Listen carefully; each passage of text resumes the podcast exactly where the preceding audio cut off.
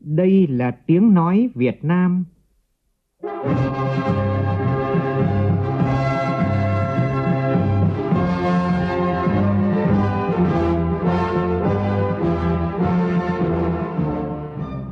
là tiếng nói Việt Nam, phát thanh từ Hà Nội, thủ đô nước Cộng hòa xã hội chủ nghĩa Việt Nam.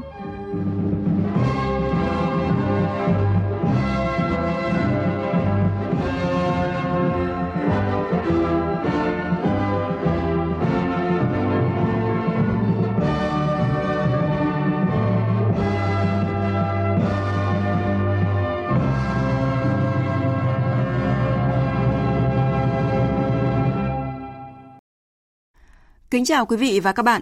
Mời quý vị và các bạn nghe chương trình Thật sự trưa của Đài Tiếng Nói Việt Nam với những nội dung chính sau đây.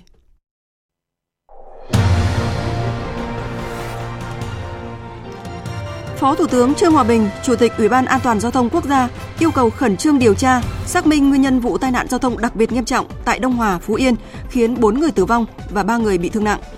Trong khi đó, tại Hà Nội, 3 người đã thiệt mạng trong vụ hỏa hoạn xảy ra vào dạng sáng nay. Liên tiếp xảy ra các sự cố liên quan đến xe đưa đón học sinh, đặt ra vấn đề về khoảng trống trách nhiệm và pháp lý trong việc quản lý loại hình dịch vụ này. Đoàn thể thao Việt Nam tại SEA Games 30 đã giành hai huy chương vàng ở các nội dung đua xe đạp băng đồng nữ và khiêu vũ thể thao. Trong phần tin thế giới, thêm 6 nước châu Âu tham gia cơ chế thương mại với Iran bất chấp các lệnh trừng phạt của Mỹ. Tây Ban Nha sẵn sàng cho hội nghị Liên Hợp Quốc về khí hậu COP25 dự kiến khai mạc vào ngày mai. Cũng trong chương trình, biên tập viên Đài Tiếng nói Việt Nam điểm lại những vấn đề sự kiện quốc tế nổi bật trong tuần.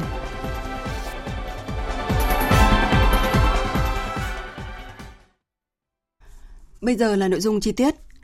Lễ kỷ niệm 90 năm ngày truyền thống công nhân cảng Hải Phòng và 90 năm ngày thành lập chi bộ Cộng sản đầu tiên tại cảng Hải Phòng, đón nhận huân chương lao động hạng 3 diễn ra tối qua tại Hải Phòng với sự tham dự của Thủ tướng Nguyễn Xuân Phúc. Tin của phóng viên Vũ Dũng. Phát biểu tại buổi lễ, Bí thư Thành ủy Hải Phòng Lê Văn Thành nhấn mạnh, cảng Hải Phòng với lịch sử hơn 145 năm là cửa ngõ ra biển quan trọng nhất của các tỉnh phía Bắc.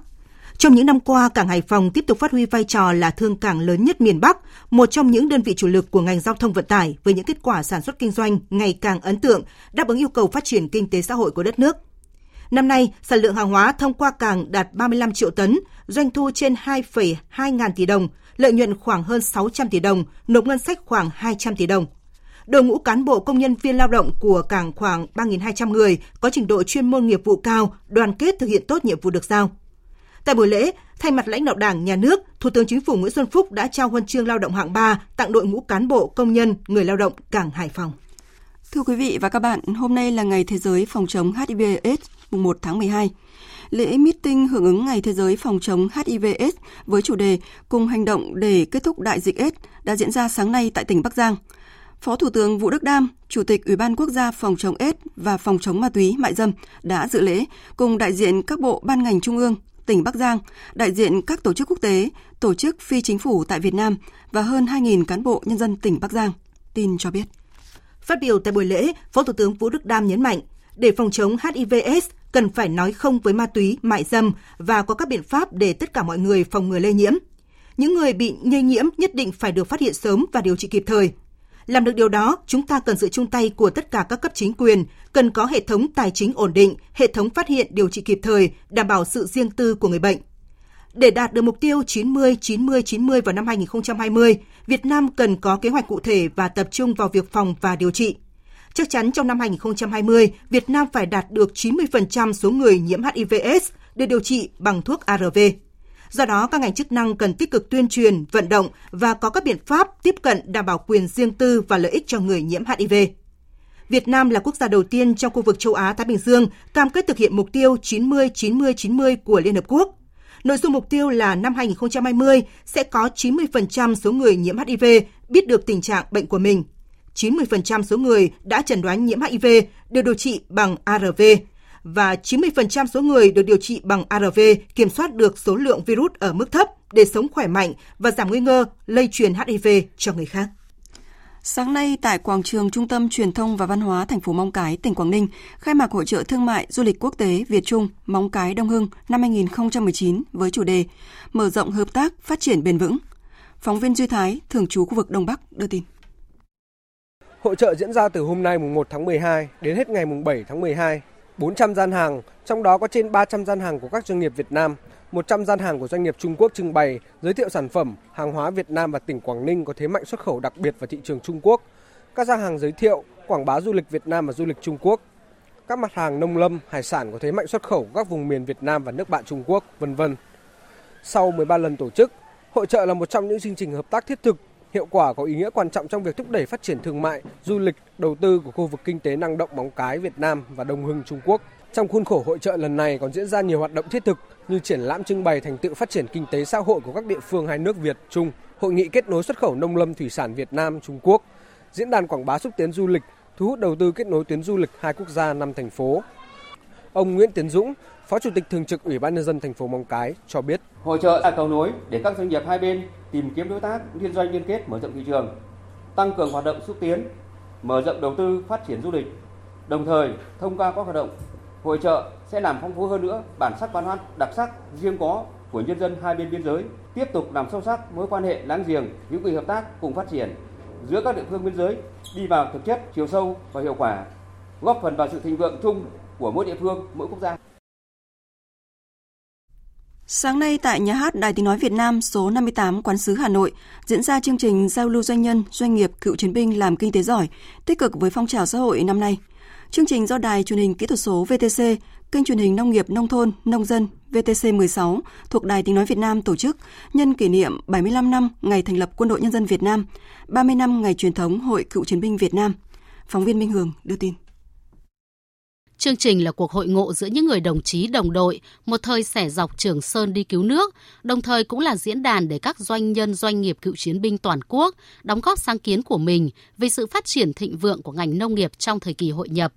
Tại chương trình, các khách mời là các cựu chiến binh doanh nhân, đại diện doanh nghiệp cựu chiến binh đã trao đổi về vai trò của cựu chiến binh trong phong trào xây dựng nông thôn mới ở địa phương, những câu chuyện trong quá trình phát triển kinh tế của gia đình, của doanh nghiệp.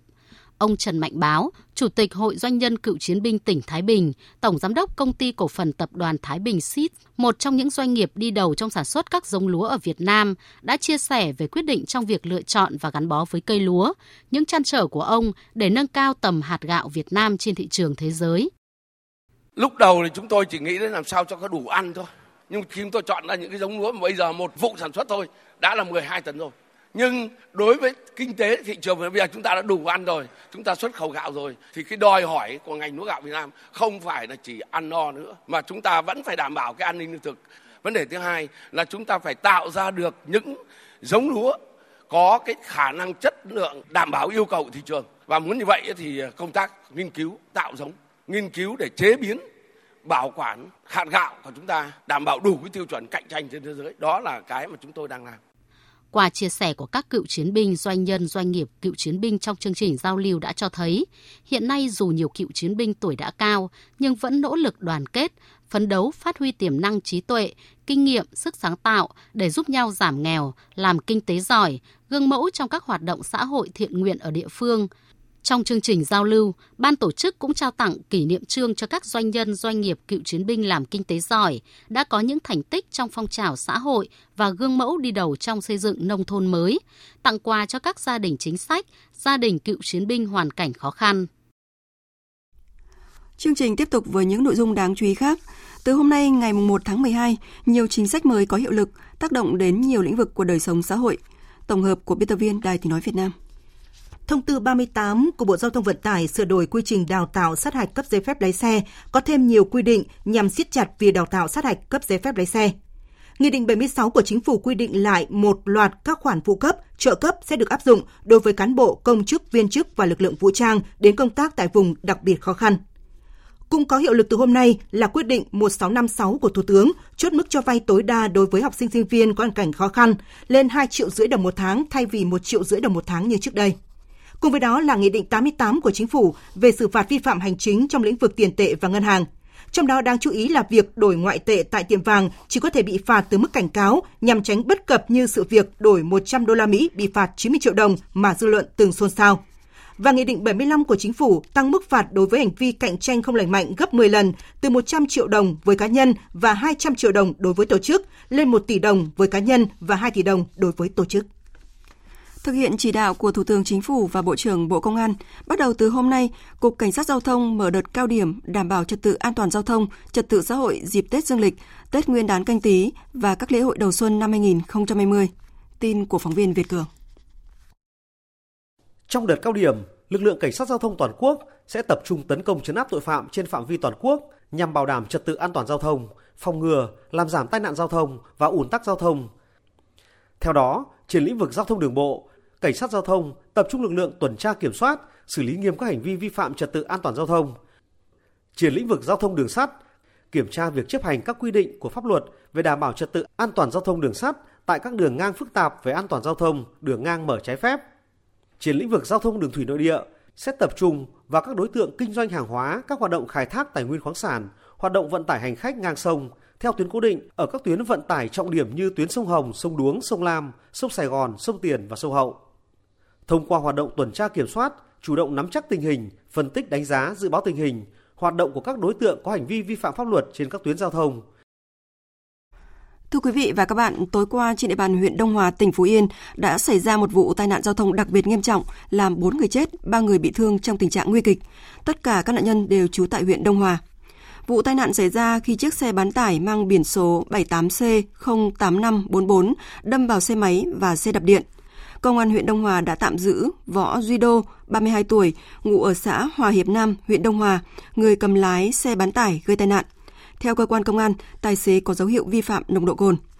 Nhận được thông tin về vụ việc, Phó Thủ tướng Thường trực Chính phủ Trương Hòa Bình, Chủ tịch Ủy ban An toàn giao thông quốc gia đã yêu cầu đồng chí Phó Chủ tịch chuyên trách Ủy ban khẩn trương phối hợp với lãnh đạo tỉnh Phú Yên chỉ đạo công tác khắc phục hậu quả. Tin cho biết. Phó Thủ tướng lưu ý ưu tiên cao nhất công tác cứu chữa các nạn nhân bị thương nhằm giảm thiểu thiệt hại về người, thăm hỏi động viên chia buồn với gia đình các nạn nhân không may tử vong và các nạn nhân bị thương trong vụ việc, hỗ trợ nạn nhân và gia đình nạn nhân theo quy định. Bên cạnh đó, yêu cầu cơ quan công an khẩn trương điều tra xác minh nguyên nhân gây ra vụ tai nạn giao thông, đặc biệt là kiểm tra tình trạng vi phạm về ma túy và nồng độ cồn trong cơ thể người điều khiển phương tiện, xử lý nghiêm theo quy định pháp luật, xác định các nguyên nhân nếu có về giấy phép lái xe, phương tiện và điều kiện kết cấu hạ tầng giao thông. Phó Thủ tướng Thường trực Trung Hòa Bình cũng yêu cầu tỉnh Phú Yên khẩn trương có giải pháp hữu hiệu nhằm ngăn chặn các vụ việc tương tự có thể xảy ra. Ngay sau khi xảy ra tai nạn, Bộ trưởng Bộ Giao thông Vận tải Nguyễn Văn Thể đã chỉ đạo Tổng cục Đường bộ Việt Nam, Cục Đăng kiểm Việt Nam khẩn trương phối hợp với các cơ quan chức năng của tỉnh để tổ chức cứu hộ cứu nạn, điều tiết giao thông, đảm bảo an toàn khu vực hiện trường vụ việc khi lực lượng chức năng đang khám nghiệm, phối hợp xác định nguyên nhân có liên quan về giấy phép lái xe, phương tiện và kết cấu hạ tầng giao thông. Còn tại Hà Nội, vụ hỏa hoạn xảy ra vào khoảng 5 giờ sáng nay tại một ngôi nhà trong hẻm thuộc phố Nguyễn Chính, phường Thịnh Liệt, quận Hoàng Mai đã khiến 3 người tử vong. Nhân chứng tại hiện trường cho biết, sau khi phát hiện cháy, ba bà cháu trong gia đình này đã hô hoán kêu cứu, nhưng do căn nhà khóa nhiều lớp cửa nên người dân sống xung quanh rất khó phá cửa để đưa ba bà cháu bị mắc kẹt ra bên ngoài. Đến khoảng 6 giờ cùng ngày, lực lượng cứu hỏa đã khống chế được đám cháy, tiếp cận ba bà cháu và đưa ra ngoài, nhưng cả ba đã tử vong. Nguyên nhân vụ hỏa hoạn đang được điều tra làm rõ. Theo Cục Quản lý Lao động ngoài nước, Bộ Lao động Thương binh và Xã hội đã 13 ngày xảy ra vụ cháy tàu cá của Hàn Quốc, đến nay vẫn chưa tìm thấy các thuyền viên mất tích, trong đó có 6 thuyền viên Việt Nam. Công tác tìm kiếm các thuyền viên mất tích vẫn được cảnh sát, lực lượng chức năng của Hàn Quốc phối hợp với Ban Quản lý Lao động Việt Nam tại Hàn Quốc phối hợp triển khai. Trước đó vào ngày 19 tháng 11 vừa qua, tàu cá Đê Sung của Hàn Quốc đã bị cháy trên vùng biển phía tây đảo Jeju, miền Nam Hàn Quốc, khiến 12 người gặp nạn, trong đó có 6 người Hàn Quốc và 6 người Việt Nam. Hậu quả là một người Hàn Quốc đã thiệt mạng và những người còn lại đang mất tích. Thưa quý vị và các bạn, trong khi dư luận chưa hết bàng hoàng trước vụ việc bé trai lớp 1 trường Gateway ở Hà Nội tử vong vì bị bỏ quên trên xe ô tô, thì à, chỉ hơn một tháng sau đó, ngày 6 tháng 8 vừa qua, một cháu bé 3 tuổi ở trường mầm non Đồ Rê Mí ở huyện Tiên Du, tỉnh Bắc Ninh cũng đã nguy kịch tính mạng, cũng vì lý do tương tự. Và ngay trong tuần này, năm học sinh ở Đồng Nai bị văng xuống đường từ xe ô tô đưa đón. Những sự cố vừa nêu liên tiếp xảy ra khiến nhiều người không khỏi dùng mình và sợ hãi. Vì sao nhiều vụ việc đau lòng liên quan trực tiếp đến xe đưa đón học sinh? Ai sẽ phải chịu trách nhiệm về những chiếc xe tử thần này? Phóng viên Đài tiếng nói Việt Nam có loạt bài viết đề cập vấn đề này. Bài thứ nhất có nhan đề Hiểm họa xe đưa đón học sinh. Mời quý vị và các bạn cùng nghe.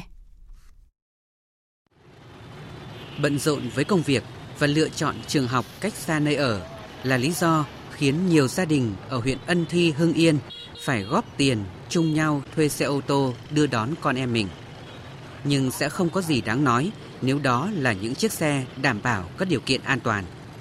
Trên thực tế, phía sau những hợp đồng bằng miệng với chủ xe, nhiều phụ huynh đã chấp nhận phí đưa con em mình với giá rẻ nên không đặt chất lượng phương tiện cũng như chất lượng phục vụ lên hàng đầu. Điều này cũng có nghĩa là hàng ngày họ không biết con em mình được đối xử như thế nào trong hành trình từ nhà đến trường và từ trường về nhà.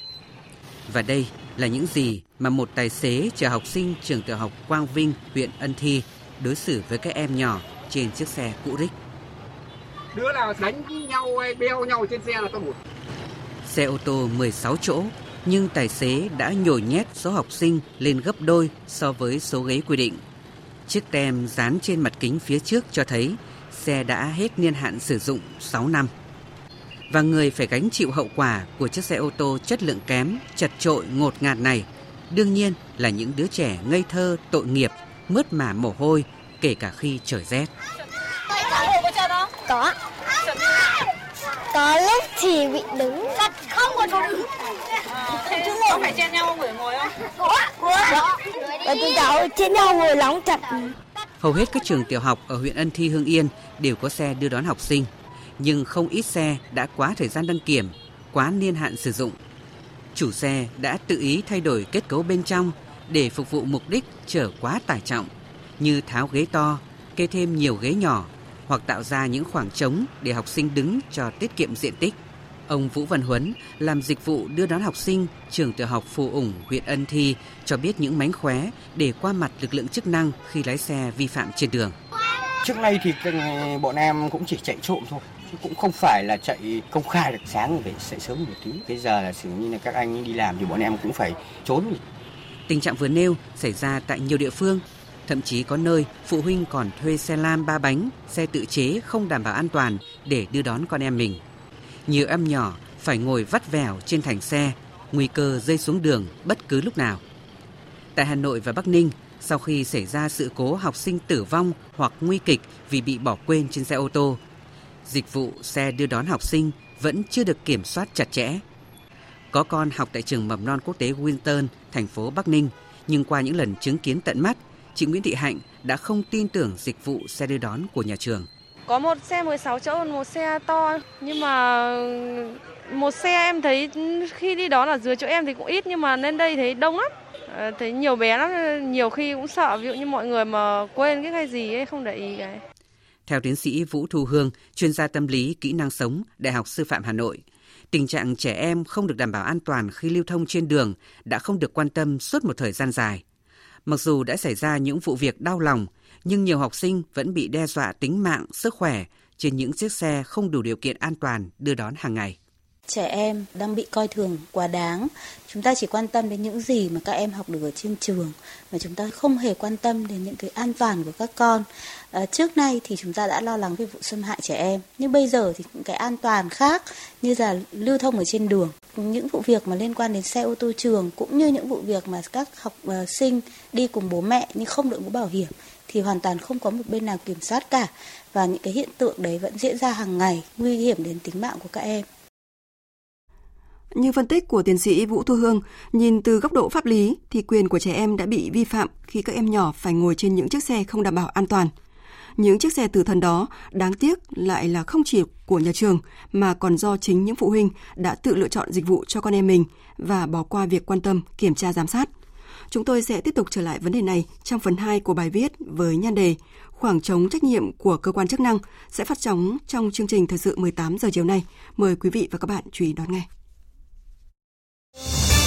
Thời sự VOV nhanh, tin cậy, hấp dẫn. Chương trình thật sự chưa tiếp tục với một số thông tin trong lĩnh vực kinh tế nông nghiệp. Hơn một tấn trái cây và những loại nông đặc sản đặc trưng của tỉnh Bắc Giang sáng nay đã được bày bán tại siêu thị Thành Công, có địa chỉ ở số 86 đường Lê Trọng Tấn, phường Khương Mai, quận Thanh Xuân, Hà Nội. Phóng viên Minh Long thông tin. Đó là ý kiến của bà Phạm Thị Bình, quận Hoàng Mai, em Phạm Nam Trà và ông Nguyễn Khắc Kiên ở quận Ba Đình khi tham quan và nếm thử cam lòng vàng, cam ngọt, bưởi da xanh, bưởi vàng tại các gian hàng nông sản của tỉnh Bắc Giang. Thấy nó ngon, nó sạch. Rất vui mà lên có nhiều những cái sản phẩm này đưa lên thường xuyên thì sẽ tốt hơn à. Ngọt mát, thơm, nhiều nước.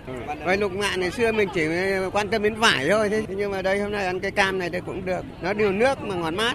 Cảm nhận cái này mà có này cũng có cho con này tốt. Chú sẽ quay lại để mua. Theo ban tổ chức, hệ thống siêu thị thành công sẽ là kênh phân phối bán buôn bán lẻ những nông đặc sản của Bắc Giang nói chung, huyện Lục Ngạn nói riêng thời gian tới. Ông Nguyễn Xuân Quỳnh, Chủ tịch Hội đồng Quản trị Hệ thống siêu thị thành công Hà Nội cho biết. Nhu cầu của khách hàng bây giờ về cái thực phẩm là rất là quan trọng, đặc biệt là cái nông sản an toàn. Thì mình là một trong những chuỗi siêu thị đã kinh doanh rất là lâu phân phối ờ, bán lẻ rồi. Hiện tại đang ờ, triển khai giới thiệu sản phẩm của tỉnh Bắc Giang tại đây. Tất cả những sản phẩm vào cửa hàng, cái điểm giới thiệu sản phẩm đều phải có tem truy xuất nguồn gốc để làm sao đảm bảo cho người tiêu dùng. Theo ông Trần Quang Tấn, Giám đốc Sở Công Thương tỉnh Bắc Giang, trong chuỗi xúc tiến thương mại nông sản của địa phương, ngoài hệ thống siêu thị thành công Sắp tới sẽ mở rộng thêm những hệ thống kênh phân phối bán hàng theo phương thức truyền thống và online tại các trung tâm thương mại, siêu thị ở các thành phố lớn để giới thiệu những đặc sản của tỉnh Bắc Giang đến người tiêu dùng trên cả nước. Chúng tôi rất phấn khởi là vừa rồi được gặp à, một người dân, người ta cũng nói rằng là muốn mua cái hàng chính hãng có nguồn gốc của Bắc Giang thì hãy đến đây với cái tình cảm và sự tri ân đó của người thủ đô thì Bắc Giang cũng cam kết là sẽ đưa những cái sản phẩm tốt nhất có truy xuất từ nguồn gốc, bảo đảm vệ sinh an toàn thực phẩm và thường xuyên là được bán hàng tại cái điểm mà siêu thị thành công Lê Trọng Tấn và hệ thống siêu thị khác của công ty cổ phần Đại Phát, cũng như là sẽ lan tỏa ra các trung tâm thương mại các siêu thị đến với người dân thủ đô và các tỉnh thành khác trong toàn quốc. Đến thời điểm này, tại tỉnh Hậu Giang vẫn còn hàng ngàn hecta mía chưa được thu hoạch. Điều đáng nói là vụ mía này còn chưa kết thúc, nhưng nông dân tại những nơi đã thu hoạch xong mía lại đang tất bật xuống giống vụ mía mới, dẫu biết rõ thời gian qua cây mía đã không mang lại hiệu quả cao. Tấn Phong, phóng viên Đài tiếng nói Việt Nam, thường trú tại khu vực đồng bằng sông Cửu Long, phản ánh. Vừa mới thu hoạch xong 5 công mía gốc 16, ông Trần Văn Cứ ở xã Hiệp Hưng, huyện Phụng Hiệp lại tắt bật đào học xuống giống vụ mía mới. Theo ông Cứ, dù biết rõ trồng cây mía hiện nay khá bấp bênh, giá cả không ổn định, thua lỗ dễ xảy ra, nhưng nếu từ bỏ loại cây này thì gia đình ông không biết phải trồng cây gì. Bởi qua nhiều năm trồng mía bị thua lỗ, gia đình đã gặp nhiều khó khăn. Trồng mía thì năm nào cũng rớt giá cho nên bà con người ta năm nào cũng lỗ đã cho chứ đâu có mà được trúng được đâu. Mấy năm nay năm nào cũng thấp, rất thấp nữa. Lung đồng bào mà đất viết thấp gì đâu biết trồng gì nhưng đó rồi cuốc lên cuốc lên giờ cũng đâu đủ đất đâu cuốc vốn giờ mang giết cũng mất vốn luôn mà cái mía giờ trồng mía cũng mất vốn luôn Ông nào trúng trúng được thì lấy ờ, công làm lời thì cũng như tiền cũ tiền mới vậy đó. Đến thời điểm này, nông dân Hậu Giang đã thu hoạch được hơn 6.000 hecta mía, còn khoảng 2.000 hecta mía đang chờ thu hoạch trên đồng. Trong khi đó tại huyện Phụng Hiệp, địa phương có dùng mía nguyên liệu lớn nhất dùng đồng bằng sông Cửu Long, nông dân đã xuống giống vụ mía mới được hơn 300 hecta. Điều đáng nói là bỏ cây mía không được, như trồng lại cây mía mới thì nông dân càng lo lắng hơn. Nghịch lý đang diễn ra tại đây là mía nguyên liệu được thu mua với giá thấp, nhưng mía giống lại được thương lái bán cho nông dân ở mức cao ngất ngưỡng. Để xuống giống được một công trong vụ mía mới, nông dân phải tốn chi phí mua mía giống và chi phí mướn nhân công đào học khoảng 4 triệu đồng, tăng 20% so với năm ngoái. Trước những khó khăn của người trồng mía, hiện nay huyện Phụng Hiệp đang triển khai nhiều chương trình vận động người dân chuyển đổi sang cây trồng khác. Tuy nhiên địa phương xác định việc chuyển đổi cần phải có thời gian và quá trình thực hiện khỏi từng bước. Bởi hiện nay người trồng mía đang gặp khó khăn về nguồn vốn để chuyển đổi sang cây trồng khác. Ông Trần Văn Tấn, trưởng phòng nông nghiệp và phát triển nông thôn huyện Phụng Hiệp cho biết. Cây trồng mía là bà con có tập quán trồng lâu đời, sau này khó khăn như thế thì ờ, cái ờ, khi mà chuyển đổi cây trồng ví dụ như cây qua cây ăn trái hoặc là số ờ, cây khác thì cần vốn lớn. Thế thì người dân ờ, đang gặp khó khăn về nhiều vốn. Cái thứ hai nữa thì ờ, cái đầu ra của sản phẩm chuyển đổi đó. Hiện nay cũng đa số doanh nghiệp cũng chưa có đến cái địa bàn huyện nhiều. Khi mà giúp người dân chuyển đổi rồi thì phải có đầu ra sản phẩm. Thì số diện tích đã chuyển đổi rồi và hướng tới thì cũng sẽ chuyển đổi từ 500 đến 1 000 hecta nữa. Do cây mía là loại cây trồng đã gắn bó bao đời với người dân nơi đây, nên muốn thay đổi không phải là chuyện một sớm một chiều, mà cần phải có thời gian và cần có những chủ trương chính sách hỗ trợ kịp thời của nhà nước. Tại hai xã Điền Thượng và Điền Hạ thuộc huyện miền núi Bá Thước, tỉnh Thanh Hóa, vừa xảy ra vụ phá hơn 2 hecta rừng. Câu hỏi được rất nhiều người dân địa phương đặt ra là vì sao sự việc này không được lực lượng kiểm lâm và chính quyền địa phương phát hiện, ngăn chặn kịp thời. Phản ánh của phóng viên Sĩ Đức. Hơn 2 hecta rừng với hàng trăm thân cây gỗ bị chặt hạ không thương xót từ hơn 2 tháng nay. Hiện vẫn chưa có câu trả lời là ai đã tiếp tay cho vụ phá rừng ở huyện miền núi Ba Thước. Điều đang nói là khu vực rừng bị phá không phải là rừng sâu. Con đường vận chuyển gỗ cũng được xác định là rất gần với đội bảo vệ rừng Thung Chấn, xã Điền Thượng. Đặt vấn đề tại sao tình trạng phá rừng diễn ra từ tháng 9 với quy mô lớn như vậy, nhưng hơn 2 tháng sau thì cơ quan chức năng mới phát hiện. Ông Lê Duy Ngợi, hạt trưởng hạt kiểm lâm huyện Bá Thước thừa nhận. Hiện nay là chính uh, chi cục kiểm lâm rồi ngay cả hạt trưởng cũng đang phải là làm rõ những cái trách nhiệm đó yeah. để mà xử lý theo quy định của pháp luật. Chi cục kiểm lâm đã triệu tập kiểm lâm viên đèo hàng trạm trưởng rồi đến lãnh đạo từ hạt trưởng trở xuống có cái kiểm điểm làm rõ trách nhiệm ra. À, cái vụ việc này thì cũng chính là tôi đi kiểm tra phát hiện rồi anh em báo lên. Ông Trương Văn Vịnh, Phó trưởng phòng Nông nghiệp và Phát triển nông thôn huyện Bá Thước cho biết, các ngành đã vào cuộc kiểm tra sự việc, cơ quan chức năng cũng đang điều tra. Rừng ở Điền Thượng thì là có ba đối tượng này. Rừng sản xuất là rừng tự nhiên và cái rừng phòng hộ và nó nằm của ba cái cái chủ chủ quản lý khác nhau. Còn đối với cái đền hạ thì là cái rừng tái sinh nghèo kiệt thì dân họ phát là trồng keo là 2,06 hecta đấy cái câu kết thì hiện tại là cũng đang đang đang, đang trên quá trình điều tra đây. Rõ ràng là việc để xảy ra tình trạng phá rừng là trách nhiệm của lực lượng chức năng, cụ thể là lực lượng kiểm lâm, lãnh đạo xã và chủ rừng. Ông Nguyễn Văn Dũng, Chủ tịch Ủy ban nhân dân huyện Bát Thước cho biết, đối với việc để xảy ra tình trạng phá rừng trái phép thì huyện sẽ có hình thức xử lý nghiêm khắc đối với những tập thể và cá nhân có liên quan. Không bây giờ là phải cơ bản là mình phải xem cái vi phạm đến đâu để căn cứ vào cái luật xử lý kỷ luật thì mình bây giờ cũng chưa dám nói mức độ nào còn à, lực lượng kiểm lâm thì để cho sở nông nghiệp xử lý thôi đây không phải là lần đầu ở huyện miền núi Bá Thước để xảy ra tình trạng phá rừng và có vị lãnh đạo đã bị cách chức vì để rừng bị chặt phá. Thế nhưng không hiểu vì lý do gì, tình trạng này vẫn tái diễn, thậm chí còn công khai hơn tại địa phương này.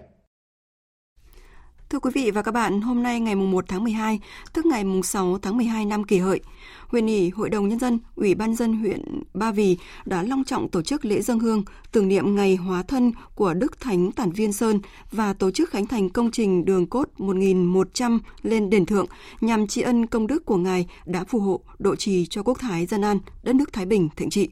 Phóng viên Quyết Thắng đưa tin. Tín ngưỡng phụng thờ Tản Viên Sơn Thánh bao trùm một vùng không gian văn hóa rộng lớn của xứ Đoài mà bùng lõi là huyện Ba Vì. Hiện nay trên địa bàn huyện có trên 100 di tích thờ Đức Thánh Tản đã được xếp hạng cấp quốc gia và cấp thành phố. Điều đó phần nào được khẳng định công trạng to lớn của Ngài đối với nhân dân, đất nước. Ngài không chỉ là vị thành hoàng bà trợ cho làng xã mà còn được nhân dân suy tôn là đệ nhất phúc thần, thượng đẳng tối linh thần và là vị anh hùng dân tộc, anh hùng khai sáng văn hóa của dân tộc ta thủa dựng nước. Một du khách thực hiện tín ngưỡng thờ Thánh Tản Viên cho biết. Cái ngày hôm nay là ngày hóa thánh ngày mùng 6 tháng 11 năm 2019 thì là ngày Đức Thánh hóa về rời. Thì nhân dân uh, nhờ công trạng của ngài ngày xưa là đắp đê dạy dân uh, trồng lúa thì là ngày hôm nay thì ngày hóa thánh thì nhân dân uh, cả nước biết đến cái ngày hôm nay thì là cùng nhau về đền thượng.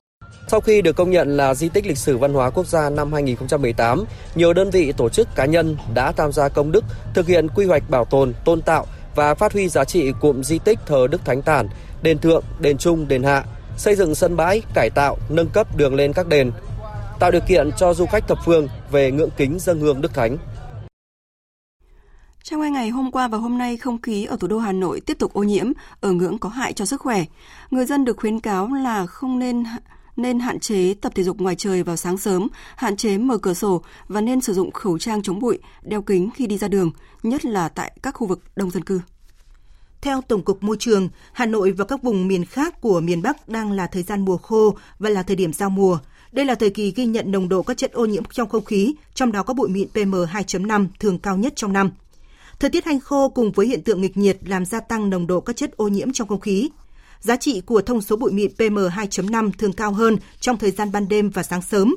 Đặc biệt vào thời gian sáng sớm là khoảng thời gian gió lặng nên khả năng phát tán các chất ô nhiễm thấp, Thời gian còn lại trong ngày khi mà có ánh sáng mặt trời đốt nóng lớp không khí gần mặt đất, bụi được phát tán, chất lượng không khí được cải thiện hơn. Trung tâm Dự báo Khí tượng Thủy văn Quốc gia cho biết khoảng chiều và đêm mai, không khí lạnh sẽ ảnh hưởng đến các tỉnh phía Đông Bắc Bộ. Từ ngày kia, tình trạng ô nhiễm không khí ở miền Bắc sẽ giảm, chất lượng không khí sẽ được cải thiện hơn do tác động của đợt không khí lạnh kèm theo mưa. Thông tin chi tiết về tình hình thời tiết các vùng miền trên cả nước, biên tập viên Phương Anh sẽ chuyển đến quý vị và các bạn trong phần tổng hợp ngay sau đây. Thưa quý vị và các bạn, trước khi đón đợt không khí lạnh mới tràn về, trưa và đầu chiều nay thời tiết các tỉnh miền Bắc vẫn khá đẹp, nắng nhẹ, se se lạnh. Nhưng đến khoảng chiều và đêm nay không khí lạnh sẽ ảnh hưởng đến các tỉnh phía Đông Bắc Bộ, sau đó thì ảnh hưởng đến Bắc Trung Bộ và phía Tây Bắc Bộ, một số nơi ở Trung Trung Bộ. Đợt không khí lạnh mới này được dự kiến là sẽ kèm theo cả mưa, khiến hình thái thời tiết ở các tỉnh Bắc Bộ trở nên cực đoan hơn. Từ chiều nay đến đêm thì các tỉnh Bắc và Trung Trung Bộ có mưa, có nơi mưa vừa mưa to và rông. Ở Bắc Bộ và Bắc Trung Bộ từ đêm nay trời trở rét. Với khu vực Tây Nguyên ngày nắng 26 đến 29 độ, chiều tối và đêm có mưa rào và rông vài nơi. Khu vực Nam Bộ ngày nắng, chiều tối và đêm có mưa rào và rông vài nơi, nhiệt độ hơi nóng phổ biến trong khoảng 31 đến 34 độ. Quý vị và các bạn đang nghe chương trình Thật sự trưa của Đài Tiếng Nói Việt Nam. Phóng viên Việt Anh đưa tin từ Philippines. Tấm huy chương vàng đầu tiên của đoàn thể thao Việt Nam tại SEA Games 30 đã thuộc về nữ vận động viên môn xe đạp Đinh Thị Như Quỳnh, người về nhất ở nội dung xe đạp băng đồng cá nhân nữ diễn ra vào sáng nay. Ngay sau khi thể thao Việt Nam đoạt huy chương vàng đầu tiên, thì cặp đôi Nguyễn Đức Hòa và Nguyễn Thị Hải Yến đã giành tấm huy chương vàng thứ hai cho đoàn thể thao Việt Nam ở môn khiêu vũ thể thao. Tính đến 11 giờ trưa nay, đoàn thể thao Việt Nam đã có 2 huy chương vàng, 4 huy chương bạc và 2 huy chương đồng tại SEA Games 30. Thông tin chi tiết về các môn thi đấu và cập nhật thành tích của đoàn thể thao Việt Nam tại SEA Games 30, chúng tôi sẽ chuyển đến quý vị và các bạn trong trang nhật ký SEA Games ở phần sau của chương trình. Mời quý vị và các bạn chú ý đón nghe. Chuyển sang một số thông tin quốc tế. Thêm 6 nước châu Âu gồm Phần Lan, Bỉ, Đan Mạch, Hà Lan, Na Uy và Thụy Điển vừa thông báo đã gia nhập công cụ hỗ trợ trao đổi thương mại. Cơ chế tài chính của Liên minh châu Âu được thiết kế để tạo điều kiện thuận lợi trong trao đổi thương mại với Iran, bất chấp các lệnh trừng phạt của Mỹ. Sau nước châu Âu này nhấn mạnh rất coi trọng việc duy trì và thực hiện đầy đủ thỏa thuận hạt nhân năm 2015 giữa Iran và các cường quốc còn gọi là kế hoạch hành động chung toàn diện. Tuyên bố chung của sáu nước này cũng yêu cầu Iran quay trở lại mà không trì hoãn việc tuân thủ hoàn toàn các điều khoản và quy định trong thỏa thuận hạt nhân. Trước đó, Đức, Anh và Pháp đã kích hoạt cơ chế này từ hồi tháng 1 dưới sức ép của Iran nhằm duy trì kế hoạch hành động chung toàn diện. Tuy nhiên, công cụ hỗ trợ trao đổi thương mại vẫn chưa thể hoạt động do Mỹ chống lại sức ép của Iran và cảnh báo châu Âu có thể vi phạm các lệnh trừng phạt của Mỹ đối với Iran. Tờ Thời báo Hoàn Cầu của Trung Quốc hôm nay trích dẫn một nguồn tin giấu tên cho rằng một cam kết của Mỹ đối với thuế quan không thể nào thay thế cho việc dỡ bỏ thuế quan.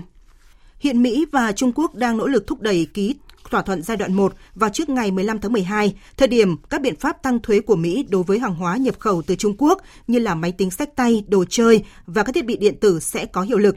Tuy nhiên, từ ngày 12 tháng 11 vừa qua, Tổng thống Mỹ Donald Trump cảnh báo Washington sẽ tăng thuế đối với hàng hóa nhập khẩu của Trung Quốc nếu hai bên không đạt được một thỏa thuận. Các nhà kinh tế cảnh báo rằng tranh chấp thương mại kéo dài giữa hai cường quốc hàng đầu thế giới này đang làm rối loạn các chuỗi nguồn cung, khiến giới đầu tư lo ngại và làm giảm lòng tin của các doanh nghiệp, theo đó làm tăng rủi ro đối với nền kinh tế toàn cầu. Quyền Thủ tướng Tây Ban Nha Pedro Sanchez vừa có chuyến đi thị sát các địa điểm diễn ra hội nghị thượng đỉnh về khí hậu của Liên Hợp Quốc – COP25 dự kiến khai mạc vào ngày mai và kéo dài đến ngày 13 tháng 12 tới và cho biết Tây Ban Nha đã sẵn sàng cho hội nghị. Tây Ban Nha chỉ có 3 tuần để tổ chức sự kiện quan trọng này sau khi Chile phải hủy bỏ do bất ổn trong nước. Chile vẫn là chủ tịch của sự kiện nên nước này sẽ đồng chủ tọa các cuộc họp cùng với Liên Hợp Quốc. Thư ký Công ước Khung Liên Hợp Quốc về biến đổi khí hậu Espinosa đánh giá cao sự phối hợp của các nước trong việc tổ chức sự kiện này chỉ trong một thời gian ngắn.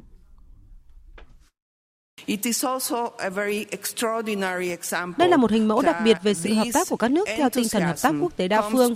Điều này càng có ý nghĩa hơn trong sự phối hợp chặt chẽ giữa các nước trong chương trình nghị sự quan trọng về biến đổi khí hậu. Nga và Thổ Nhĩ Kỳ hôm qua đã kết thúc cuộc tuần tra chung thứ 12 ở miền Bắc Syria theo thỏa thuận giữa hai nước. Cuộc tuần tra chung bao gồm 8 đơn vị xe quân sự, xe bọc thép, trong đó mỗi bên cử 4 xe tham gia với sự giám sát của các máy bay không người lái của Nga ở khu vực Kamili Derek. Từ ngày 9 tháng 10 vừa qua, Thổ Nhĩ Kỳ đã phát động chiến dịch mùa xuân hòa bình nhằm đánh đuổi các tay súng của lực lượng bảo vệ nhân dân người quốc ra khỏi miền Bắc Syria để đảm bảo an ninh biên giới của Ankara và hỗ trợ người tị nạn Syria quay trở về an toàn, cũng như đảm bảo an toàn toàn vẹn lãnh thổ của Syria. Trong một diễn biến khác, bất chấp tuyên bố của các chính trị gia người Nga về tăng cường hợp tác giữa Nga và Thổ Nhĩ Kỳ trong lĩnh vực quân sự. Ngoại trưởng Thổ Nhĩ Kỳ Mevlut Cavusoglu vừa tuyên bố nước này là đồng minh trung thành của Tổ chức Hiệp ước Bắc Đại Tây Dương NATO và sẵn sàng hỗ trợ bất kỳ hoạt động nào của NATO chống lại Nga nếu cần thiết. Ngoại trưởng Cavusoglu đã hối thúc NATO chú ý đến thực tế là ngoài việc dân đe Nga ở biên giới phía đông châu Âu, khối cũng cần phải hỗ trợ Thổ Nhĩ Kỳ trong việc này. Ông Cavusoglu cũng nhấn mạnh một cách thức nằm tăng cường vai trò của các lực lượng thuộc NATO trên lãnh thổ Thổ Nhĩ Kỳ và bổ sung các loại vũ khí. Ngoại trưởng Cavusoglu cũng cho rằng Thổ Nhĩ Kỳ không phản đối việc NATO tăng cường quân sự ở các nước vùng Baltic và Ba Lan vì Nga. Có nên thả tự do trước thời hạn cho các tù nhân khủng bố hay không? Đây là vấn đề đang làm nóng dư luận cũng như các chiến dịch tranh cử tại Anh sau vụ tấn công bằng dao xảy ra hôm 29 tháng 11 vừa qua trên cầu London. Tổ chức khủng bố nhà nước Hồi giáo tự xưng IS đã nhận trách nhiệm và nghi phạm thực hiện vụ tấn công từng có thời gian ngồi tù vì hành vi khủng bố. Thủ tướng Anh Boris Johnson đã gọi đây là một sai lầm và cam kết sẽ đánh giá lại toàn bộ những quy định cho phép tội phạm nghiêm trọng và hung hãn ra khỏi nhà tù sớm. Biên tập viên Thu Hoài tổng hợp thông tin. Theo cảnh sát chống khủng bố Anh, nghi phạm Usman Khan, 28 tuổi, từng bị bỏ tù năm 2012 vì tội khủng bố, thuộc một nhóm từng lên kế hoạch đánh bom nhằm vào Sở Giao dịch Chứng khoán London và thành lập trại huấn luyện khủng bố ở Pakistan. Tên này đã được thả ra một năm trước sau khi đã chấp hành một nửa bản án 16 năm tù giam của mình. Vào thời điểm thực hiện vụ tấn công, Usman Khan vẫn phải đeo vòng kiểm soát điện tử và trước đó cùng ngày đã tham gia một hoạt động do trường đại học Cambridge tổ chức về vấn đề tái bố trí cho các tù nhân. Vụ tấn công đã đặt ra nhiều câu hỏi lớn cho chính phủ cũng như các cơ quan an ninh Anh. Thủ tướng Anh Boris Johnson cho rằng việc cho phép tội phạm nghiêm trọng và hung hãn ra khỏi nhà tù sớm là một sai lầm. Tôi cũng như Đảng Bảo thủ đã nhấn mạnh nhiều lần trước cuộc bầu cử ngày 12 tháng 12 tới rằng chúng tôi muốn thắt chặt hình phạt liên quan đến các vụ tấn công bạo lực nghiêm trọng. Tôi cho rằng ý nghĩa của việc thả tù nhân trước hạn thực sự không hiệu quả. Vụ tấn công mới nhất là bằng chứng cho thấy điều này. Thị trưởng London và là thành viên công đảng đối lập Sadiq Khan thì cho rằng tại sao một trong những công cụ quan trọng mà các thẩm phán có thể sử dụng để xử lý những trường hợp tội phạm nguy hiểm và bảo vệ công chúng là kết án tù trung thân lại bị chính phủ tước mất. Về phần mình, lãnh đạo công đảng Jeremy Corbyn gọi đây là một thảm họa và yêu cầu một cuộc điều tra kỹ lưỡng về hoạt động của hệ thống tư pháp. Có rất nhiều câu hỏi đặt ra về hoạt động của cơ quan quản chế rằng liệu họ có liên quan không và liệu hội đồng tha tù trước thời hạn có nên tham gia ngay từ đầu vào quá trình quy định thả tự do trước thời hạn cho nghi phạm hay không và thậm chí là tất cả những gì đã xảy ra trong tù. Trong lúc này, cả hai chính đảng lớn nhất tại Anh là Đảng Bảo thủ và Công đảng đều ngừng các hoạt động tranh cử để tưởng niệm các nạn nhân và lên án vụ tấn công khủng bố. Và giới quan sát nhận định câu trả lời thỏa đáng mà dư luận Anh chờ đợi cho câu hỏi liệu có nên thả tự do trước thời hạn cho các tù nhân khủng bố hay không sẽ là một trong những yếu tố đóng vai trò quyết định trong cuộc tổng tuyển cử vào ngày 12 tháng 12 tới. Trong một diễn biến tương tự, cảnh sát Hà Lan thông báo đã bắt giữ một nghi phạm 35 tuổi vì vụ đâm dao ở thành phố La Hay vào tối ngày 29 tháng 11 vừa qua. Trước đó vào tối ngày 29 tháng 11, một vụ đâm dao tại khu phố mua sắm chính ở trung tâm thành phố La Hay đã khiến ba người bị thương.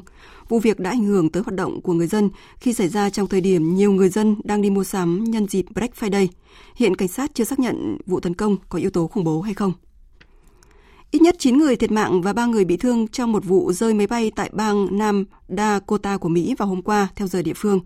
Theo quan chức địa phương, chiếc máy bay chở 12 người gặp nạn tại thành phố Chamberlain. Trong số những người thiệt mạng có phi công và hai trẻ em.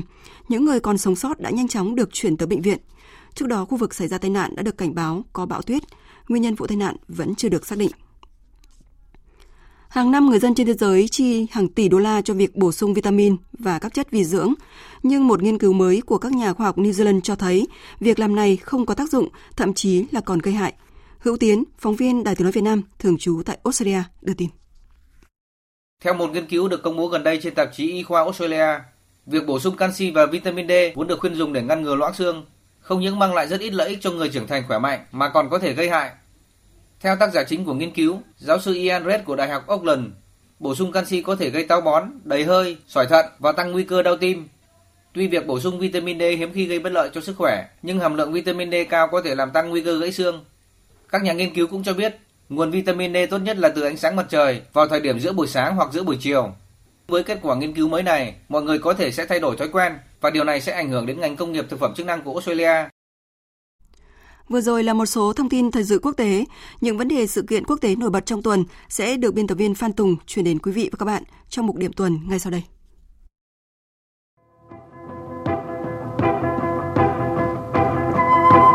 Thưa quý vị và các bạn, ngày 28 tháng 11, Triều Tiên đã tiến hành phóng thử nghiệm thành công hệ thống bắn liên tiếp của bệ phóng tên lửa đa nòng siêu lớn dưới sự chỉ đạo của nhà lãnh đạo Kim Jong Un.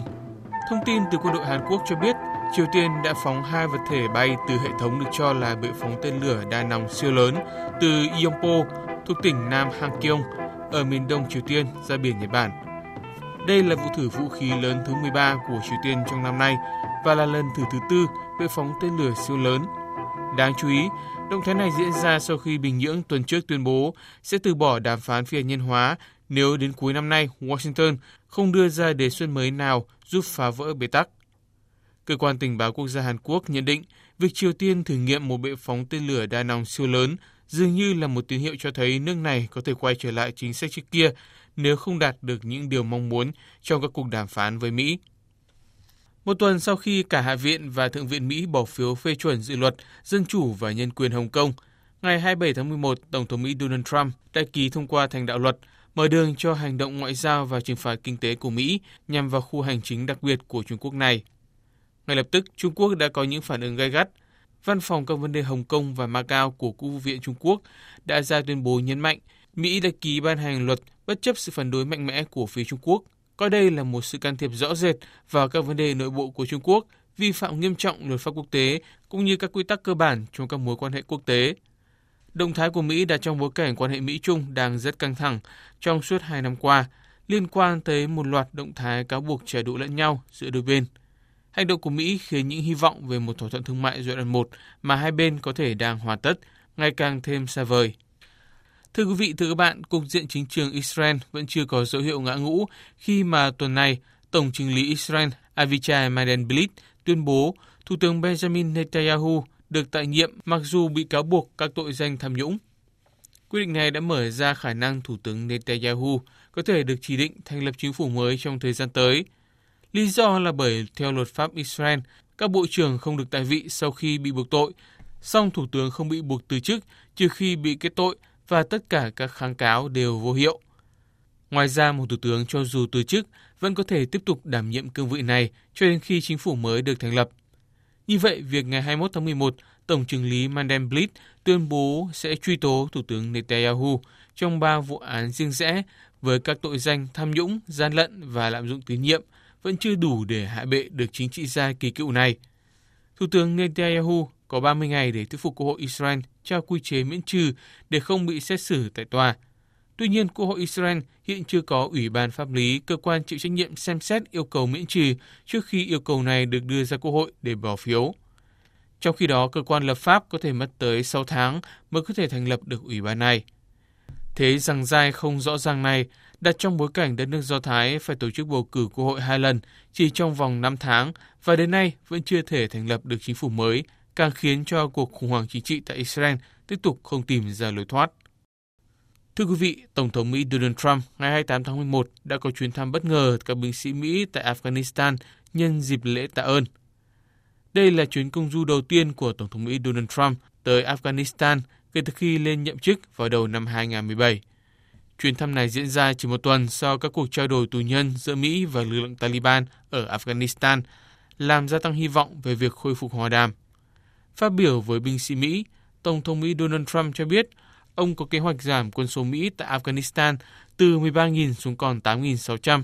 Đồng thời, ông cũng khẳng định Mỹ đang trở lại bàn đàm phán với phiến quân Taliban ở Afghanistan, bày tỏ tin tưởng rằng nhóm này sẽ nhất trí vào một lệnh ngừng bắn. Giới quan sát nhận định, dù chỉ diễn ra trong 3 giờ đồng hồ, nhưng chuyến thăm chấp nhoáng tới Afghanistan mang lại cho Tổng thống Donald Trump nhiều lợi ích chính trị.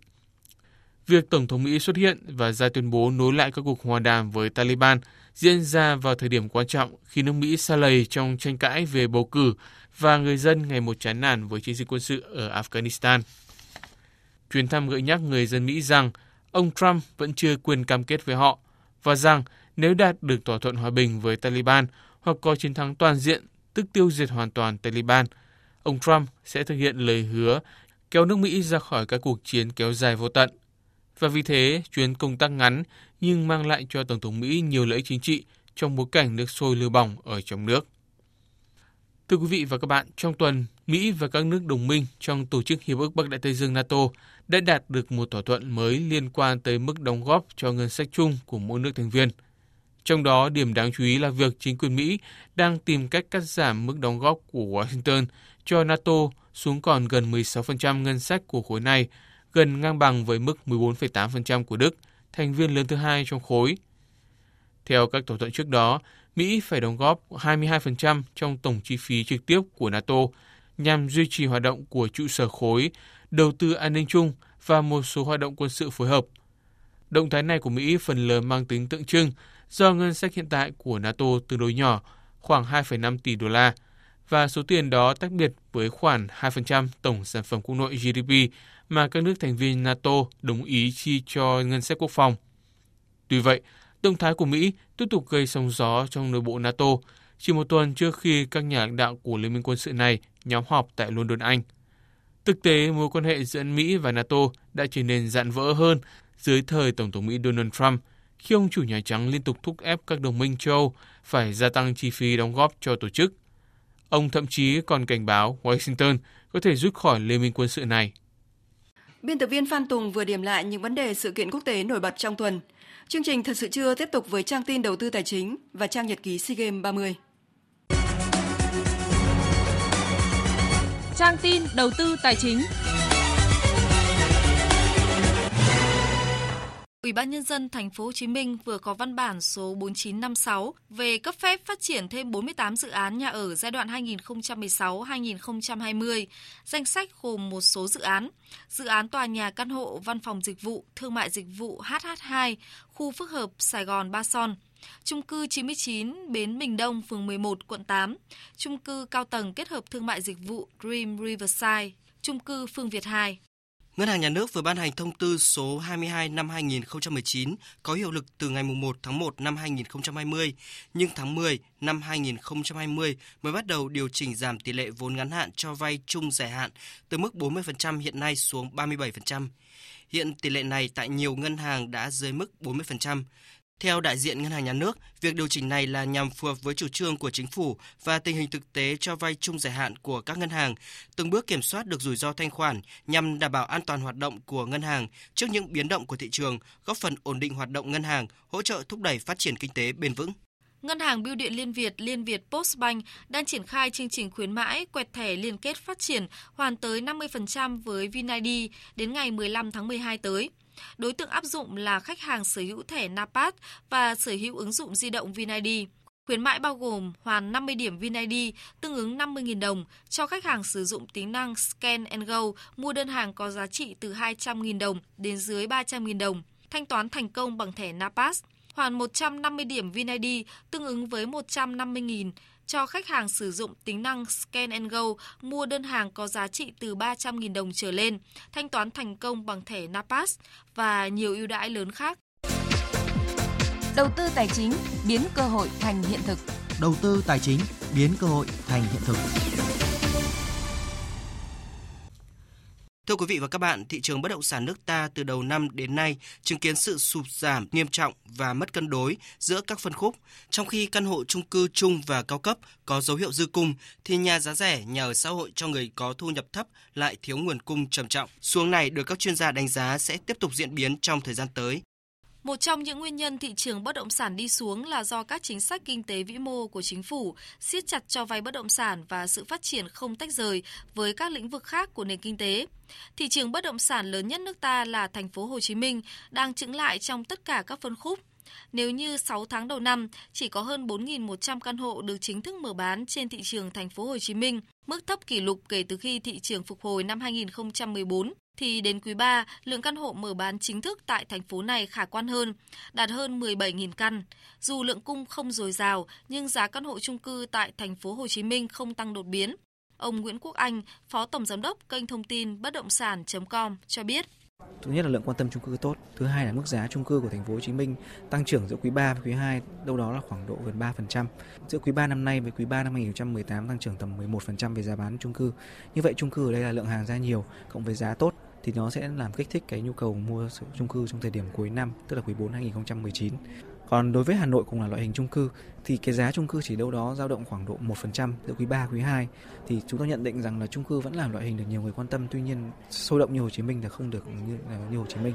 Tại thành phố Hồ Chí Minh, với tình hình không có nhiều thay đổi từ cơ chế, chính sách, nguồn hàng mới từ các dự án sẽ tiếp tục khan hiếm và có nhiều hướng sụt giảm so với quý 3 vừa qua. Đặc biệt, thị trường thành phố Hồ Chí Minh thiếu hẳn phân khúc nhà ở giá thấp. Chung cư có giá trung bình tại thành phố Hồ Chí Minh đang có sức hấp thụ tốt, duy trì ở mức trên 90% và tiếp tục được nhiều người quan tâm. Nếu lấy mức giá dưới 25 triệu đồng một mét vuông để xếp loại căn hộ giá rẻ thì riêng tại thành phố Hồ Chí Minh trong 3 tháng không có dự án nào. Căn hộ giá thấp đã bị đẩy giá vượt mức 25 triệu đồng một mét vuông và trở thành phân khúc trung cấp. Với tình hình hiện nay, nhiều khách hàng có nhu cầu ở thực sự khó để mua được nhà. Giáo sư Đặng Hùng Võ, nguyên Thứ trưởng Bộ Tài nguyên và Môi trường cho biết. Tôi cho rằng cái câu chuyện vẫn là tiếp cận đến nhà ở cho người có thu nhập thấp như thế nào cho nó phù hợp. Chứ không phải là chuyện nhà nước bao cấp để làm hạ giá nó đi. Về đất đai chúng ta phải giảm được giảm được chi phí. Cái thứ hai là thanh toán như thế nào để phù hợp với thu nhập của họ. Theo nhận định của các chuyên gia, thị trường bất động sản những tháng cuối năm nguồn cung sẽ không tăng và tỷ trọng các phân khúc nhà ở không có nhiều thay đổi. Giao dịch có thể vượt quý 3 nhưng sẽ không đạt được mức cùng kỳ năm 2018. Giá cả không có biến động lớn, chỉ tăng khoảng 1 đến 2%. Nhật ký SEA Games 30 Nhật ký SEA Games 30 Thưa quý vị và các bạn, Hôm nay là ngày thi đấu chính thức đầu tiên của SEA Games 30 và các vận động viên của Việt Nam góp mặt ở hàng chục nội dung thuộc 13 môn thi đấu. Đặc biệt, ở chung kết nội dung băng đồng cá nhân nữ của môn xe đạp, Đinh Thị Như Quỳnh trở thành người mở hàng tấm huy chương vàng cho đoàn thể thao nước ta. Phản ánh của phóng viên Khuất Tú từ Philippines.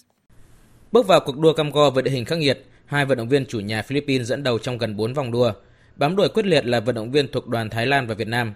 Tuy nhiên vì quá căng sức bức tốt ngay từ đầu nên sau khi qua dốc, cả hai vận động viên của nước chủ nhà đều đuối sức. Đây cũng chính là cơ hội để hai vận động viên của Việt Nam là Nhiêu Quỳnh và Cà Thị Thơm vươn lên, băng băng về đích ở hai vị trí nhất và nhì. Chia sẻ về tấm huy chương vàng, ông Hoàng Quốc Vinh, vụ trưởng vụ thể thao thành tích cao 1, Tổng cục Thể dục Thể thao, Bộ Văn hóa Thể thao và Du lịch đánh giá. Vào cuộc thi đấu thì rất là căng thẳng và tranh chấp ờ, rất là gay gắt, nhiều cảm xúc. Ờ, vận động viên Thái Lan thì vượt lên dẫn đầu và Phi thì bám đuổi. Đoàn Việt Nam mình cũng cũng bám được theo và sau khi Thái Lan bị mất sức phi vượt lên thì đoạn cuối thì hai vận động viên Việt Nam mình đã bứt phá và về đích ờ, với một cái chiến thắng tuyệt vời và các vận động viên đã cố gắng nỗ lực hết mình như vậy. Xin ờ, chúc mừng cho xe đạp và chúc mừng chiếc huy chương vàng đầu tiên của đoàn thể thao Việt Nam.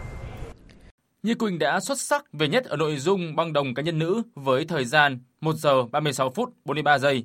Đoàn thể thao Việt Nam đã có tấm huy chương vàng đầu tiên tại SEA Games năm nay ở môn thể thao Olympic. Chia sẻ về tin vui này, trưởng đoàn thể thao Việt Nam, ông Trần Đức Phấn nói: sự huy chương vàng đầu tiên là có ý nghĩa rất là quan trọng, nó khích lệ tinh thần thi đấu các vận động viên. Ngày thi đấu đầu tiên của đoàn thể thao Việt Nam môn Olympic đã mở hàng cho tấm huy chương vàng này. Thì ờ, đây chúng tôi đánh giá rất cao và đây là những nỗ lực tuyệt vời của các vận động viên xe đạp địa hình Việt Nam. Trong dự tính về mặt chuyên môn của xe đạp ở nội dung ờ, địa hình băng đồng thì chúng tôi cũng đã tính toán đến vấn đề chuyên môn và xe đạp sẽ có huy chương Tuy nhiên là sự huy chương gì thì còn phụ thuộc hoàn toàn vào quá trình thi đấu các vận động viên và chúng ta có khả năng ở khu vực ờ, Đông Nam Á là chúng ta có khả năng có huy chương. Tuy nhiên, tấm huy chương vàng đầu tiên này là cũng là tấm huy chương vàng rất là tuyệt vời của vận động viên Quỳnh. Ông Trần Đức Phấn cho biết, đại diện đoàn có mặt tại đường đua đã thưởng nóng 10 triệu đồng cho Như Quỳnh. để chắc chắn chưa phải là con số thưởng cuối cùng dành cho nữ cua 27 tuổi. Tin vui, nối tiếp tin vui, khi tại Royce Hotel thuộc khu tổ hợp thể thao New Clark, các vũ công Việt Nam có màn trình diễn thăng hoa ở môn khiêu vũ thể thao dance sport. Cặp Nguyễn Đức Hòa và Nguyễn Thị Hải Yến có một buổi sáng bội thu huy chương, trong đó có việc vượt qua cặp vận động viên của nước chủ nhà Philippines để giành tấm huy chương vàng nội dung Quick Step. Trước đó, Đức Hòa, Hải Yến liên tiếp giành hai huy chương bạc ở các nội dung tango và viên van. Cũng giành huy chương bạc còn có cặp Vũ Hoàng Anh Minh và Nguyễn Trường Xuân ở bài thi Days Van. Còn với môn Usu, diễn ra ở Trung tâm Thương mại Thế giới, thành phố Manila, các võ sĩ nước ta mang về hai tấm huy chương đồng. Phản ánh của phóng viên Việt Anh từ Philippines. Tại Trung tâm Thương mại Thế giới ở thủ đô Manila, Philippines, địa điểm thi đấu môn Wushu, Trần Thị Minh Huyền thi áp chót ở nội dung thái cực quyền. Nữ võ sĩ Việt Nam đạt 9,53 điểm giành huy chương đồng và đây cũng là tấm huy chương đầu tiên của đoàn thể thao Việt Nam tại SEA Games 30. Huy chương vàng thuộc về vận động viên Agatha Christensen của chủ nhà Philippines khi cô đạt 9,67 điểm. Việt Nam còn có một vận động viên khác thi đấu ở nội dung thái cực quyền nữ là Trần Thị Khánh Ly. Cô thi thứ hai đạt 9,48 điểm, đứng thứ 5 trong số 9 vận động viên. Ông Hoàng Quốc Vinh, Phó trưởng đoàn thể thao Việt Nam tham dự SEA Games 30 đánh giá. Trong cái giải này thì chúng tôi đã xác định nội dung chính là thái cực quyền là phải tranh chấp thật tốt với vận động viên của Philippines. Tuy nhiên ở cái phần à, độ khó, vận động viên Philippines thì ổn định và không mắc lỗi độ khó thần thái biểu diễn thì cũng thể hiện tốt và Phi phải nói thẳng là có phát huy tốt hơn. Vì vậy là chúng ta cũng thua sát nút. Ở nội dung thi đấu tiếp theo, vận động viên Trần Xuân Hiệp giành huy chương đồng trường quyền nam với 9,60 điểm khi xếp sau vận động viên của Singapore và Malaysia. Trần Xuân Hiệp cho biết. Đến với kỳ SEA Games lần này thì tất cả các đội đều rất là mạnh. Với uh, À, hai bạn à, đứng trước em thì em nghĩ là cũng thuyết phục vì các bạn cũng à, hoàn thành bài tốt và có cái độ khó rất là cao. À, em hoàn thành bài thi cũng tương đối là tốt, cũng không xảy ra lỗi gì nhưng mà đó là quyền quyết định của của trọng tài. À, em cũng tiếc nuối là vì à, dạ, nếu như mà em đạt thể lực tốt nhất, thể lực sung mãn nhất thì có thể em sẽ làm tốt hơn. Cũng ở môn Wushu, hôm nay Cao Khắc Đạt và Phạm Quốc Khánh thi vòng một nội dung nam đao nam và nam côn nam, còn buổi chiều là vòng loại của năm hạng cân đối kháng. Như vậy là tính đến trưa nay, đoàn thể thao Việt Nam đã giành được hai huy chương vàng và bốn huy chương bạc ở các môn xe đạp và khiêu vũ thể thao, cùng hai huy chương đồng ở môn Wushu. Chiều nay sẽ tiếp tục diễn ra hàng loạt cuộc tranh tài sôi nổi và hứa hẹn có thêm huy chương vàng cho đoàn Việt Nam. Đến 19 giờ, tâm điểm chú ý hướng về môn bóng đá nam với cuộc so tài giữa hai đội tuyển đang dẫn đầu bảng B là U22 Việt Nam và U22 Indonesia. Dự báo thời tiết Phía Tây Bắc Bộ chiều giảm mây trời nắng, đêm có mưa mưa nhỏ rải rác, gió nhẹ, đêm trời trở rét, nhiệt độ từ 18 đến 25 độ. Phía Đông Bắc Bộ có mưa, mưa nhỏ rải rác, gió Đông Bắc cấp 2, cấp 3, vùng ven biển cấp 3, cấp 4, đêm trời trở rét, nhiệt độ từ 15 đến 20 độ.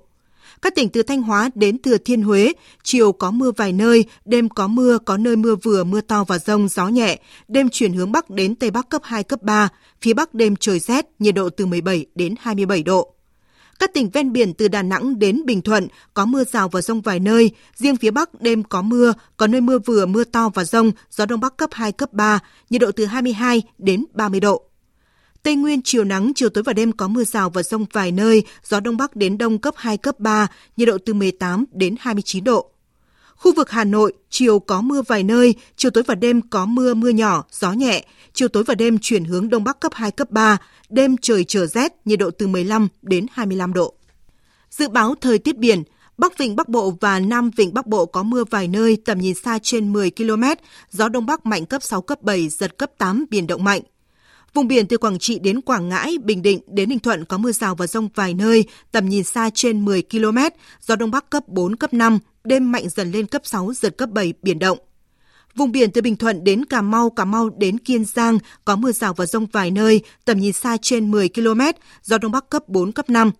Khu vực Bắc và giữa Biển Đông có mưa rào và rông vài nơi, tầm nhìn xa trên 10 km, gió Đông Bắc mạnh dần lên cấp 6, cấp 7, giật cấp 8, biển động mạnh. Khu vực quần đảo Hoàng Sa thuộc thành phố Đà Nẵng không mưa, tầm nhìn xa trên 10 km, gió Đông Bắc mạnh dần lên cấp 6, cấp 7, giật cấp 8, biển động mạnh. Khu vực quần đảo Trường Sa thuộc tỉnh Khánh Hòa có mưa rào rải rác và có nơi có rông. Tầm nhìn xa trên 10 km, giảm xuống 4 đến 10 km trong mưa. Gió Đông Bắc cấp 5, riêng phía Tây có lúc cấp 6, giật cấp 7, biển động. Vịnh Thái Lan có mưa rào và rông vài nơi, tầm nhìn xa trên 10 km, gió Đông Bắc cấp 4, cấp 5. Những thông tin thời tiết vừa rồi đã kết thúc chương trình Thời sự trưa của Đài Tiếng Nói Việt Nam. Chương trình do biên tập viên Minh Châu, Đức Hưng, Phương Anh biên soạn và thực hiện với sự tham gia của kỹ thuật viên Hồng Vân, chịu trách nhiệm nội dung Nguyễn Thùy Vân. Cảm ơn quý vị và các bạn đã quan tâm lắng nghe. Quý vị và các bạn có thể nghe lại chương trình trên trang web tại địa chỉ vov1.vn.